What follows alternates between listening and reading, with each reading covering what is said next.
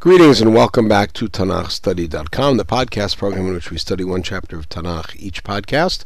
My name is Yitzchak Etshalom. We're studying Sefer Iyov together. We're now in Perek Lamed Hey, chapter 35, the shortest of the Elihu chapters uh, and the shortest speech of Elihu. Uh, and he now presents his argument. The structure of this Perek, 16 psukim, is quite elegant. The first four and last four psukim of the perek match each other, and the middle eight are a separate unit, the core unit, which uh, structurally, of course, is um, is reasonable. And as we come along, we'll see what those parts are. Vayan Elihu vayomar hazot chashavta lemishpat hamarta tzidkim el. And now Elihu directly attacks Iyov's claims. He says, "You think that this is a case? You think this is judgment?" That you are now have found yourself to be more righteous than God, meaning either you have found yourself to be greater than God in righteousness, or that you have found yourself to be innocent in front of God. Ki tomar lach, what your claim is that you have no gain whatsoever from doing the right thing. Ma'oil michatati, which should be understood as what gain do I have by avoiding a sin? Ani milin. I'm going to answer that.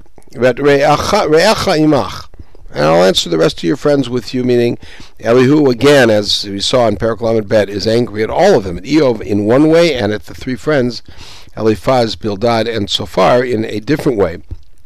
Now notice that these four psukim which form the introduction, the first and the last, pasuk aleph, which is just the introductory vayan elihu vayomar, and dalad, which is the bridge to the actual comments, but the real core of that introduction are bet and gimel, in which he attacks uh, the presents his thesis again as the antithesis of Iyov's presentation. And now we'll hear the essential argument over these eight psukim. Habet shamayim ura'ei. Now look up the heavens and see. Vishur shchakim. Shur means look. Look at the heavens, gavu mimeka. Either meaning, look how high they are above you, or look at how those high heavens above you. In other words, either the measure of them or the very existence of them. and now, here we go. Im chatata matifalbo. So the notion is that God is above those heavens. And so there, if you sin, what do you think you're doing to him? V'rabu mataselo. And you do a lot of, of, of sins, what has that done to him? So his first argument is, when you sin, you don't hurt God. Second of all, in sadakta matitenlo, and if you do something righteous, what are you giving him?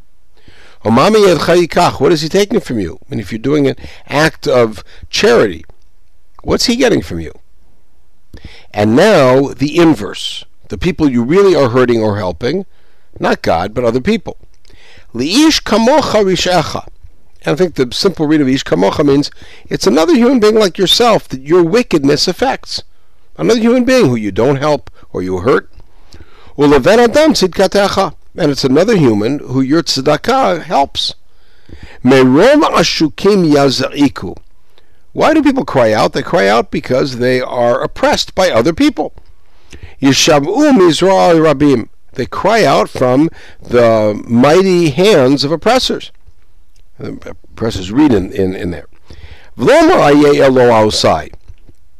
And the oppressor doesn't say, Where is God who created me? Noten Zemirot Balayla, which may mean who gives me strength at night, or allows me to celebrate at night, or who's the or Zemirot Lashon Lizmor, who cuts at night, meaning the one who's punishing at night.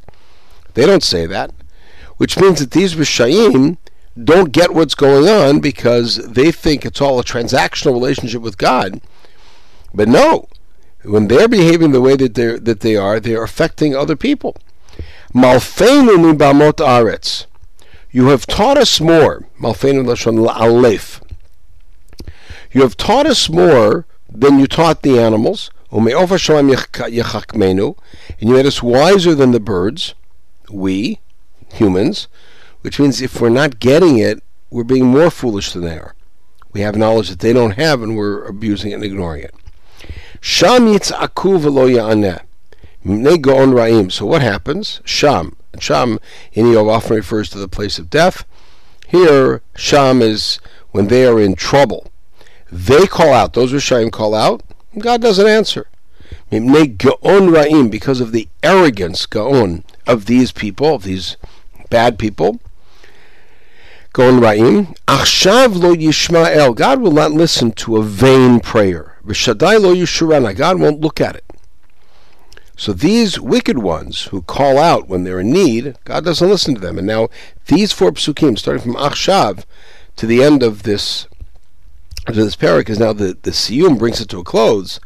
Afki tomar lo tishurenu, din the So even though you, Iyov, say that he doesn't see you, or that you don't see him, din lefanav, and this is what he said in the previous perek, set up your judgment before him, utacholelo, and also pray to him. That that dualistic relationship, that dichotomous relationship of, on the one hand, challenging him, and on the other hand, praying to him. ki ayin pakad apo.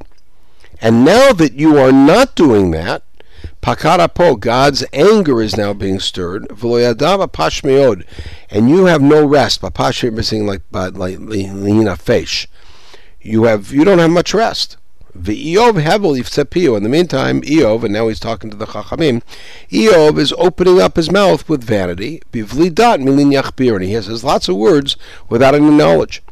And as a result of that, he has added to his sin, and therefore, instead of learning, and this is what he's uh, repeated from the previous perek, but in different words, instead of learning from his tribulations and improving himself, instead he's complaining against God with complaints that aren't real and don't make much sense.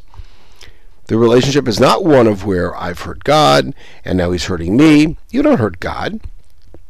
God is not afraid of you the way that, or, or, or angry at you or threatened by you the way that you described earlier. He's above all of that.